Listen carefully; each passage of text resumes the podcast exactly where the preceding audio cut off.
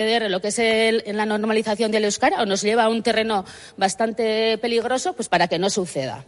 Con motivo 20 de noviembre del Día de la Memoria Trans, Geitu, la Asociación LGTBI Plus de Euskadi, ha denunciado las prácticas opresoras de la unidad de género del Hospital de Cruces. Acusan al centro vizcaíno de llevar a cabo tratamientos violentos como largas listas de espera en intervenciones como la vaginoplastia, operaciones negligentes o tratamientos inhumanos hacia ellos y sus cuerpos. Han colocado diversos carteles en el barrio Donostierra de Gros en los que se visibilizan estas prácticas. Son las 3 menos 20. Gorka Citores les cuenta ya lo más destacable del mundo del deporte a Rachel León. Onda Cero.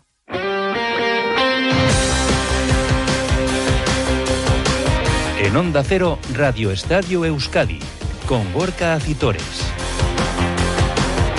Y con Nacho Losada, los mandos técnicos, ¿qué tal la racha León Deporte? Hasta las 3 en punto de la tarde en este lunes 20 de noviembre, en el que repasaremos el fin de semana deportivo, en el que no hemos tenido fútbol para nuestros equipos de primera división, si lo hemos tenido en otras categorías, como en segunda, como en fútbol femenino, también baloncesto en Liga CB, balonmano, golf y sobre todo pelota, con un nombre propio, el de Joaquín Altuna, nuevo campeón del campeonato del 4 y medio tras imponerse ayer en la gran final del frontón Vizcaya 22-9 a Pello Echeverría. Así que no perdemos más tiempo, a vuelta de pausa, abrimos hoy con pelota. En Euskadi nos acercamos al millón de euskaldunes. El 28% de las personas tiene dificultades para conciliar. El gasto en I+D ha aumentado un 9%. Conocer tu realidad ayuda a tomar decisiones que mejoran tu vida y la de toda la ciudadanía vasca. Gracias por colaborar con Eustat. Contamos contigo. Gobierno vasco. Euskadi. Bien común. 41 minutos pasan de las 2 de la tarde, sintonía de pelota para abrir este Radio Estadio Euskadi de lunes con un nombre propio, el de Joaquín Altuna, el delantero de Amezqueta, que ayer se calaba por la tarde en el frontón Vizcaya de Bilbao. Su cuarta chapela de la jaula del campeonato del 4 y medio tras imponerse por 22-9 en una final que estuvo dominada eh, por el delantero de Amezqueta por Joaquín Altuna frente a Pello Echeverría de principio a fin, con, eh, fíjense, eh, tres tantos de Altuna y tres saques de Altuna. Por uno de Pello Echeverría, ocho tantos de Pello Echeverría, pero 16 fallos del eh, pelotari navarro que llevaron la chapela en franquía. Desde el inicio del encuentro prácticamente a, Mezqueta y a la figura de Joaquín Altuna, que en su octava final de la jaula del campeonato del cuatro y medio se calaba ayer su cuarta chapela para acabar ganando por 22-9, ni los problemas en el hombro que había arrasado antes de la final e incluso durante la final que tuvo que retirarse a vestuarios para ser inspeccionado por el médico y los fisios, eh, pudieron impedir esa victoria de Joaquín Altuna que estaba más que satisfecho con cómo había planteado el partido. Claro, no esperaba ganar 22-9. Sí tenía esperanzas para ganar, como suelo tener siempre. Cuando vienes a un partido siempre tienes opciones para ganar, pero el contrario también. Y además viendo el contrario que tenía delante, que, que ha hecho un grandísimo campeonato, que viene jugando cada vez mejor, pues tenía mucho respeto por Pello. Pero bueno, creo que tácticamente hemos preparado bien el partido, he acertado a jugar a los pies, a la derecha, me he encontrado bien, creo que el marcador al final, los, los, primeros tantos también han sido bastante cortos, pero cuando empiezas una final muy por detrás te pesa y creo que le ha pesado un poco eso, la atacada al principio y bueno, la verdad que muy contento.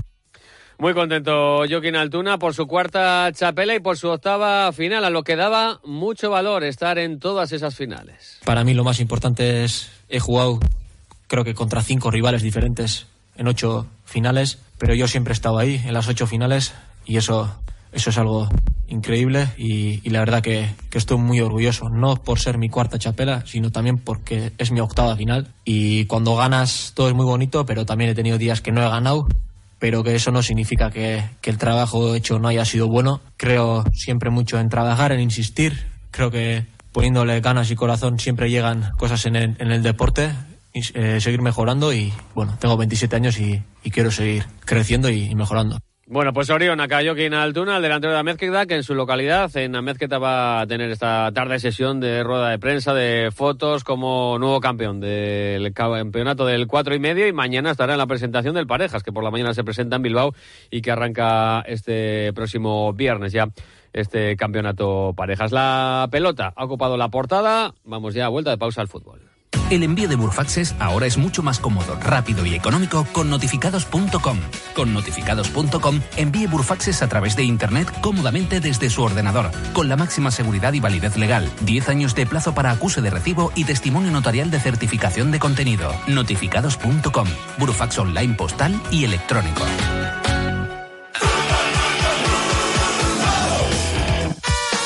No ha habido fútbol en primera división. Enseguida vamos con el repaso a la última hora de nuestros equipos de la máxima categoría. Sí la ha habido este pasado fin de semana en segunda. Iñigo Taberna, ¿qué tal la Racha León? A Racha León Gorka. Por ejemplo, para la Sociedad Deportiva Ibar, que ponía ayer punto y final. Una racha de 10 jornadas seguidas sin perder. El conjunto armero cayó derrotado por dos tantos a uno ante el Oviedo en el Carlos Tartiere. Sí, Gorka, podemos hablar de una derrota dolorosa para el conjunto Ibarres, ya que el gol del triunfo obetense llegó en el minuto 90 de encuentro de penalti transformado por el local Colombato, un Eibar que vio cómo el Oviedo le remontó en el segundo tiempo, ya que los de Echeverría se fueron al descanso por delante del marcador, gracias al gol de John Bautista en el tramo final de la primera parte. Hablábamos de un marcador justo, visto el buen primer tiempo realizado por los armeros, pero el panorama cambió de forma radical en la segunda parte, gracias sobre todo al gol del empate para el Oviedo, anotado por Borja Bastón en el minuto 49 de encuentro. A partir de ese momento, el conjunto betense fue superior y tuvo la recompensa con el gol del triunfo en el último minuto del tiempo reglamentario. Con esta derrota, el Eibar desciende a la quinta posición con 27 puntos, pero solo a dos puntos del ascenso directo. Vamos a escuchar a Joseba Echeverría, quien reconocía que su equipo no fue capaz de mantener en la segunda parte el nivel de juego ofrecido en la primera, lo que le había permitido adelantarse en el marcador. Y la idea era seguir un poco con ese, con ese guion, ¿no? El poder pues eh, estar ordenados y estar eh, fuertes defensivamente para después con balón poder seguir atacando, ¿no?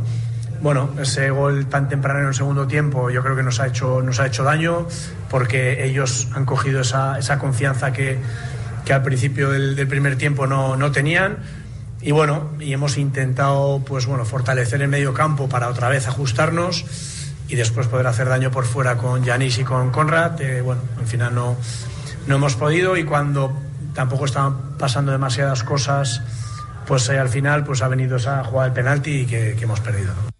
Un Eibar que ha entrenado esta mañana a Gorka, sesión post partido, mañana descanso y el miércoles empezará a preparar ya su próximo encuentro liguero, el del sábado en Ipurúa contra el Levante. Rompe una racha positiva la Sociedad Deportiva Ibar con esa derrota ayer en el Carlos Tartiere ante el Oviedo. La rompe la negativa, en este caso la Sociedad Deportiva Morevieta. Llevaba nueve jornadas sin conseguir la victoria, dos meses. Había llovido mucho desde el último triunfo y esta jornada, la decimosexta en segunda división, ha sido la de volver a ganar para la Sociedad Deportiva Morevieta, que venció 2-0 el sábado en Lezama al Tenerife en un encuentro en el que marcaron Álvaro Núñez en la primera parte, un auténtico golazo por la escuadra, el lateral diestro del conjunto vizcaíno y Javier Avilés en la segunda parte ya con inferioridad numérica, ¿eh? porque desde eh, prácticamente toda la segunda parte el equipo de Rich Mujica jugó con uno menos en la reanudación.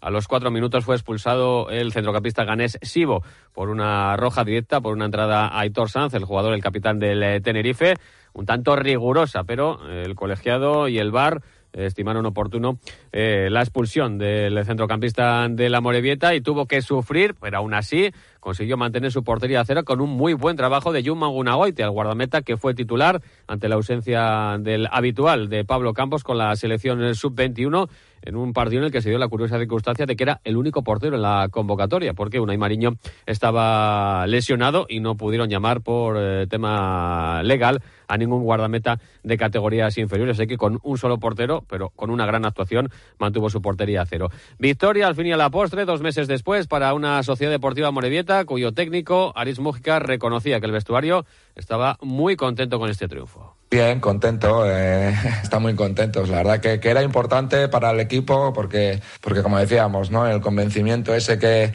que estábamos eh, demostrando en el trabajo de la semana, también ya lo dije en la previa, ¿no? veía al equipo convencido, eh, de, capacitado para, para hacer un gran partido se nos ha puesto de cara, luego se nos ha complicado, pero el equipo ha respondido y eso es lo más, lo más bonito, ¿no? Para un entrenador, ¿no? Que aún poniéndote eh, con uno menos, ¿no? Que el equipo joder, responda de esa manera, ¿no? Y el convencimiento de, de trabajar y, bueno, al final eh, da gusto y, bueno, hay que seguir con este camino y hay que, eh, convencidos, pero siguiendo trabajando, que, que, es la base, ¿no? Para, para conseguir los puntos.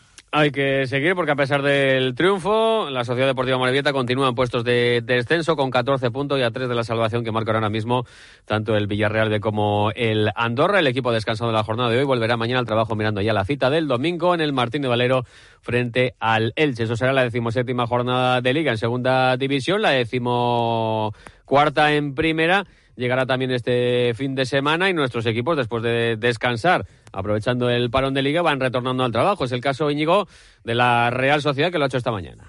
Sí, después de tres jornadas consecutivas de descanso, Gorka, el equipo ha vuelto al trabajo esta mañana pensando ya en el partido del domingo contra Sevilla en Anoeta, encuentro para el que será baja Miquel Oyarzábal tras lesionarse con España en ese partido contra Chipre. El sábado por la mañana teníamos parte médico de la Real muy escueto, sin plazos, se hablaba tan solo de una lesión muscular en el bíceps femoral izquierdo. Todo apunta que es una rotura leve y no estará demasiado tiempo de baja el capitán realista. Su ausencia se unirá a las ya conocidas de Tierney y Andrés Silva, aunque la idea del club es que ambos jugadores a finales de esta semana puedan reincorporarse al trabajo con el grupo. De cara al domingo, Imanol recupera a Bryce Méndez y a Zubeldía, que no pudieron jugar en la última jornada liguera ante la Almería por sanción. Para mañana se espera que se reincorporen los primeros internacionales. Hablamos de los eh, seleccionados con España, Remiro, Merino, Zubimendi y Lenormand. Por cierto, Lenormand marcó ayer su primer gol con España en el partido contra Georgia. También regresará mañana Zubieta Sadik, que disputó los últimos 19 minutos en el empate 1 en Nigeria ante Zimbabue. Del resto de internacionales podemos contar que Traoré juega hoy a las 8 con Mali ante la República Centroafricana. Cubo juega mañana con Japón frente a Siria. Turrientes juega mañana con la sub-21 ante Bélgica. Y por último, Mohamed Alicho jugará mañana también un amistoso con Francia sub-20 frente a Bélgica. Y recordar cómo va el trofeo de Uchella, donde premiamos al mejor jugador de la Real de la temporada. 46 votos para Reis, para Reis Méndez, 45 para Cubo y 45 también para Remiro. En Ducha son especialistas en cambiar tu bañera por un plato de ducha en tan solo una jornada de trabajo. Llámales al 943 44 46 60 o visita su página web duchella.com. Gracias, Íñigo. La Real Sociedad que ha vuelto esta mañana, el Atleti Lora esta tarde, el que volvió en la jornada de ayer y ya ha eh, afronta, afrontado, mejor dicho, esta mañana su segundo entrenamiento, es el Deportivo La Roberto Vasco. ¿Qué tal la Racha León? ¿Qué tal Gorka Racha León? Que además va a abrir la jornada, decimocuarta en primera, este viernes en un partido importantísimo ante el Granada.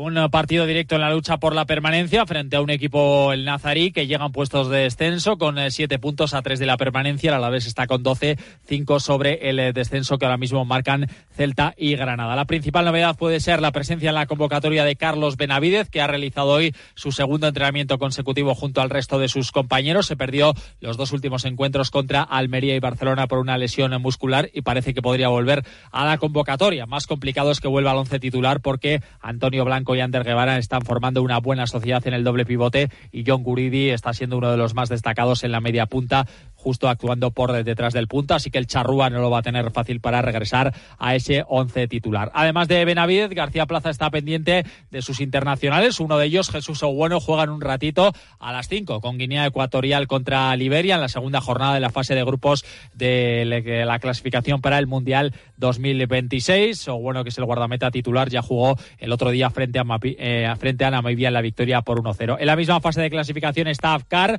el central marroquí, que jugará mañana a las 8 en su visita a Tanzania, un Akbar que de momento no ha tenido minutos con la absoluta. El que sí los está teniendo y con muchísimo protagonismo además es Janis Hagi. Juega mañana a las 9 menos cuarto eh, con Rumanía, reciben a Suiza ya con la tranquilidad de haberse clasificado para la Eurocopa, precisamente con un gol del centrocampista Babazorro, un golazo desde la frontal del área que les ha dado la clasificación para esa Eurocopa y de paso ha eliminado a la Noruega eh, de Haaland. Y también jugarán mañana a partir de las 8 los tres sub-21, Samuel Morodion, Rafa Marín y Javi López jugarán a partir de las 8 visitando a Bélgica en la fase de grupos eh, clasificatoria para el Europeo de Eslovaquia 2025. Rafa Marín es titular siempre con la sub-21. O Morodion ahora parece que está un pasito por detrás de Carlos Martín, el delantero centro titular, el futbolista del Mirandés cedido por el Atlético de Madrid. Y vamos a ver si mañana Javi López puede tener sus primeros minutos con la sub-21 en ese lateral izquierdo. Mañana Gorka, próximo entrenamiento y comparecencia de Alex Sola. Pues mañana le escuchamos al ex de la Real, actualmente en las filas del conjunto Babazorro. Gracias, Robert. Y el Atlético, como les decía, regresa esta tarde tras descansar el fin de semana. Lo va a hacer a las 5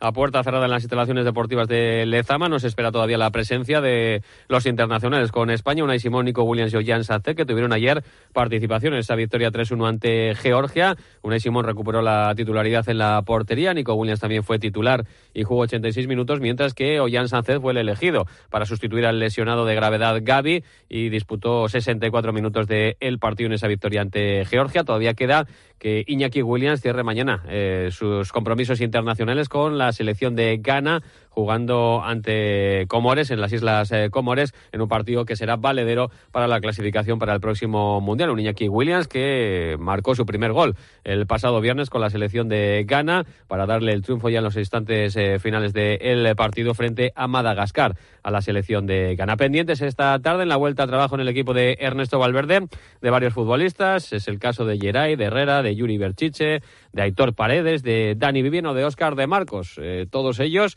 se entrenaron al margen del resto de sus compañeros debido a diferentes eh, molestias o lesiones en la última sesión del pasado viernes. Y bueno, en principio Geray y Herrera parece que no van a llegar. Vamos a ver si Yuri se puede ir incorporando esta semana al trabajo. Paredes se espera que pueda contar con el eh, Ernesto Valverde, lo mismo que Dani Vivian y que Oscar de Marcos. en cuanto al fútbol de primera división, en este caso femenino, hemos tenido jornada que nos ha dejado la primera victoria de la temporada domicilio en Liga del Atlético, que ganó 1-2 al Valencia con goles de Clara Pinedo y de Zugasti. Un triunfo que el técnico rojiblanco David Andar, en el que destacaba el trabajo defensivo. Tenemos que aprender a sufrir. Hoy hemos sufrido también en un partido en el que hemos tenido por momentos que proteger muchísimo la portería. Y, bueno, creo que al final lo importante son los tres puntos. Lo importante es que la gente que, sale de inicio y la gente que sale de banquillo pues eh, suma a este equipo. Y, sobre todo hemos demostrado que seguimos creciendo, que una jornada más seguimos creciendo y queremos ser un equipo competitivo. Triunfo también para Leibar, segundo de la temporada al ganar al colista Sporting de Huelva 1-0 con gol de Andrea Álvarez, la mejor del encuentro y a la que escuchamos. Bastante feliz por la victoria, por el gran trabajo de todo el equipo, que creo que al final hemos conseguido los tres puntos, que era lo que necesitábamos, y darle, poder darle una alegría al público también que lo merecía. Y la derrota la de la Real 1-2 ante el Sevilla tras encajar el segundo gol en tiempo de prolongación y tras jugar con una menos casi toda la segunda parte. Escuchamos a la entrenadora Chururdien a Natalia Arroyo. El Sevilla ha sabido manejar ese factor competir, eh, sacarte un poco del partido, esas faltas, faltitas, nos han ido comiendo terreno, han jugado mejor eh, esas fases del partido y se, van con tres puntos, los primeros tres puntos que se escapan de Zubieta. Seguir trabajando, animar a las jugadoras porque lo han intentado, creo que, que con margen de mejora por supuesto, pero, pero con esa línea de, de orgullo, de pasión, de intensidad, pues espero que, que saquemos cosas. En Onda Cero, Radio Estadio Euskadi con Gorka Acitores. Unos días de esquí en Aragón te llenan de energía para todo el año. La emoción de volver a esquiar, la belleza de vivir la naturaleza, el placer de descansar entre amigos. Hay miles de razones para venir a Aragón. ¿Cuál es la tuya? Aragón, por miles de emociones. Turismo de Aragón. Gobierno de Aragón.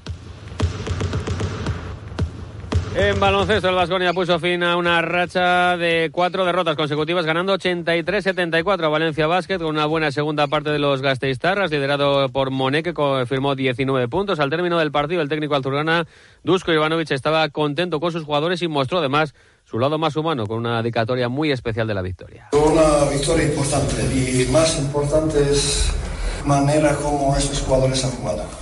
Muchas cosas positivas, muchas, muy bien. Estos jugadores es un gran mérito de jugadores esta victoria esta noche. Pero yo tenía hoy una ayuda especial. Hace, hace dos años murió mi hermano y yo sabía que él va a estar conmigo.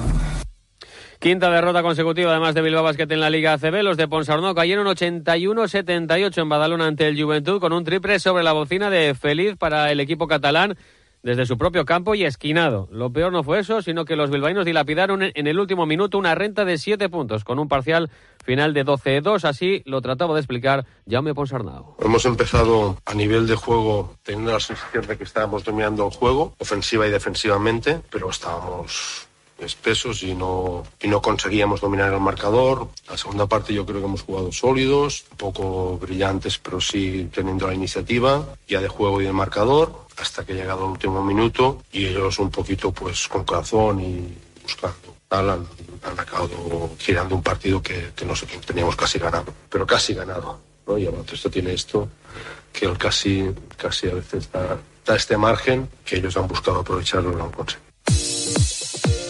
En Liga Femenina, por cierto, triunfos ayer de Lointe Garnica 78-64 ante Cádiz Laseu. También victoria del Araski, tercera consecutiva al ganar en, Girona 52-63 y la derrota, la del sábado, IDK 74-64 en cancha del Jaides. Además, en la Liga de Leboro, Guipúzcoa Vázquez logró su sexta victoria de la temporada tras imponerse al Cáceres en Iyumbe por 88 a 64. En balomano, el Vidasoa se impuso la de Mar de León en Artaleco por 31-27 y el Superamara Baravera se quedó a tan solo un gol de igualar la eliminatoria contra el Solna de Noruego, pero finalmente se queda fuera de la European League pese a su victoria ayer por 34-28, ya que en la ida perdió por 7 goles de diferencia. Y Manuel Álvaro, entrenador del Veravera. Creo que estamos muy orgullosos y la gente del Gasca se ha visto de lo que es capaz este equipo. Hoy creo que hemos crecido como, como equipo, como entidad, como club y aunque nos hemos quedado fuera, hemos demostrado que bueno, este equipo de Veravera podría haber sido digno de jugar el Zapache. Así llegamos a las 3 de la tarde. Señales horarias se quedan con la información. Que pasen una buena tarde. Más deporte a las 9 menos 10 con la brújula del Radio Estadio Euskadi. Agur. Son las 3 de la tarde y las 2 en Canarias.